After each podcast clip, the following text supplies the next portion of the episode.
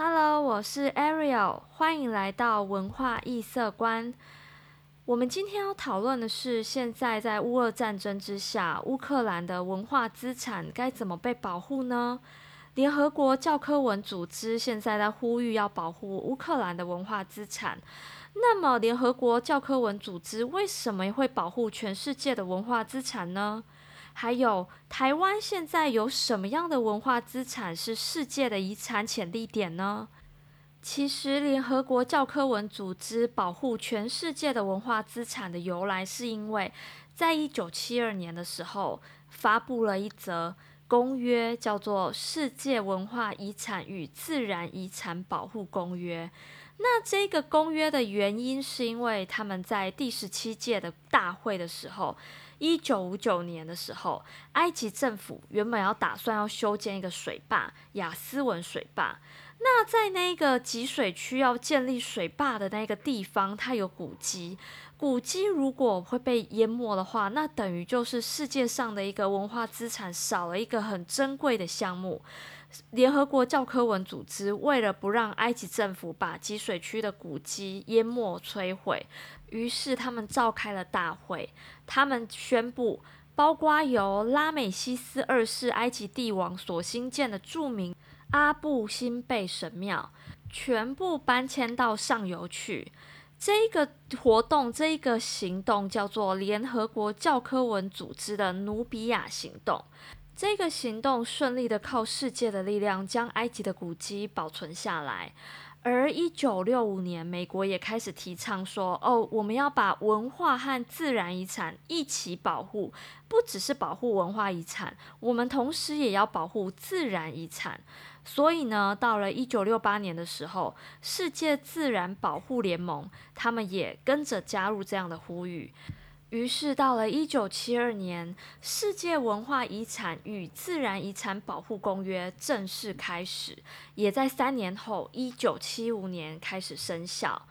好，那它生效了以后，接下来不管是任何的战争或是天灾人祸，只要是自然遗产、文化遗产，全世界都有责任和义务去保存它，去修复它。让那些文化遗产、自然遗产不因为战争或是人祸天灾而受到损害。现在全世界中有杰出普世价值的那些自然遗产或文化遗产，他们会被登录到世界遗产名单。同时，教科文组织也会向全世界去呼吁他们的重要性，进而去推动说国际的合作保护世界遗产这些工作。其实登录世界遗产需要先签署世界遗产公约，签署了之后，他们会在世界遗产的委员会里面讨论。如果你们的遗产去符合普世价值、有符合真实性、有符合完整性的这些标准，他们就会去讨论说，你们国家的这项遗产，它是不是可以被获选列入世界遗产名单里面。像目前乌克兰就有七个文化资产点，它有被放进世界遗产的名单里。哪七大呢？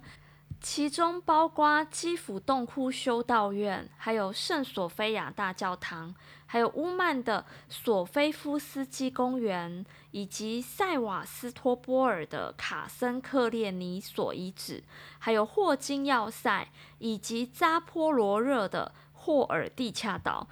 其实这些名称很拗口，大家也不用去把它记下来。但是我们必须知道的事情是，他们在二零一二年，他们的外国游客数量已经排名到欧洲排名第九，也就是在联合国世界教科文组织所登录的这七项世界遗产，它其实对于世界来说是非常重要，它占据了非常庞大的一个文化价值以及他们的观光经济利益。这个对于全世界来说真的是世界遗产，所以呢，这一次的乌俄战争让联合国世界教科文组织十分着急，也因此出来呼吁说，我们要开始集体去保存他们的这七项世界遗产。其实，联合国教科文组织现在出来表示说，俄罗斯你不断的在进攻乌克兰，这可能会导致乌克兰的历史遗迹面临被破坏甚至被损毁这样的一个危机。甚至有一些遗迹，这七大古迹里面有一些遗址和纪念碑可以回溯到十一世纪。由此可见，这七项世界遗产是非常珍贵的。他们指出说，如果乌克兰的博物馆还有文化景点这些世界遗产它被破坏的话，这不只是对乌克兰有所损伤，这对于全世界的文化历史价值来说都是很大的损失。所以，目前联合国教科文组织已经先把基辅的圣苏菲亚大教堂，还有基辅的洞窟修道院，先列为优先的保护对象。他们除了跟乌克兰政府联系以外，他们还使用了武力冲突受保护文化财产这样的一个标准去保护它。这个标准有一个独特的蓝盾标志，这个标志叫做蓝盾。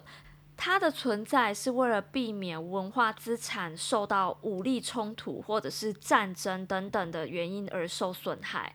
它还会能够帮你去评估损失情况。如果你有跟你的合作伙伴，例如说不同的国家、不同政府，甚至世界教科文组织一起去努力，你可以去搜集你的相关历史遗迹的卫星图像，来评估说你目前损失的状况。这个评估非常重要，因为它不但能及时的止损，也就是让大家知道说，天呐，这个文化遗迹、文化资产被破坏这么严重，于是各国会起来协助你保存。第二个好处是，它能够在战争结束之后，向战争国要求赔偿，不管是你修复的金额，或者是你要去再保存它价值的一个金额。你都能够去跟提出战争的国家要求赔偿金额。目前乌俄战争这样的情况之下，联合国教科文组织也正努力的在保护世界遗产。那台湾有世界遗产吗？其实台湾目前没有任何一个文化资产被登录世界教科文组织的世界遗产里面。但是台湾现在有世界遗产潜力点，目前有十几个潜力点。包括马祖的战地文化，这个就包括有形和无形文化了，还有淡水红毛城以及周边的历史建筑群，这个都是古迹的一部分。再来是乐生疗养院，还有桃园的台地波塘，还有台铁的旧山线，以及阿里山的森林铁路，还有乌山头水库，以及嘉南大郡，以及澎湖玄武岩自然保留区。以及澎湖的石户群，这两个都是属于自然遗产。接着，我们还有看到金门的战地文化，这其实跟马祖的战地文化一样，它包括了有形跟无形的一个文化资产。还有大屯火山群、七兰山块木林，还有我们的金瓜石九份矿业遗址，这个都是以前挖矿所存留下来的一个文化遗址。接着还有泰鲁格国家公园以及玉山国家公园，这两个国家公园也都是属于世界遗址的一个潜力点。还有卑南遗址和都兰山，以及排湾族及卢凯族的石板屋聚落，还有蓝屿聚落与自然景观，包括卑南族、排湾族、卢凯族，还有蓝屿里面的原住民族的一个聚落，它其实都是属于世界遗产的潜力点。这样看来，其实台湾的世界遗产潜力点还蛮多的。不管是在战地文化、国家公园、原住民族等等这些地方，还有人文风景、人文遗址，都是，只是目前还没有正式被列入。这些其实有赖于台湾接下来几年的努力。其实，联合国教科文组织里面的世界遗产，蛮多都是历史悠久、年份悠久的一些遗址，所以台湾其实在年份上有点吃亏。即使我们的意义还有我们的文化资源、文化项目都非常的丰富，但是没关系，都已经有这么多项地点被列入世界遗产潜力点了。相信有一天，台湾的世界遗产潜力点能够真正的被列入世界遗产里面。那我们今天的讨论就到这里告一段落喽，我们下一集见，拜拜。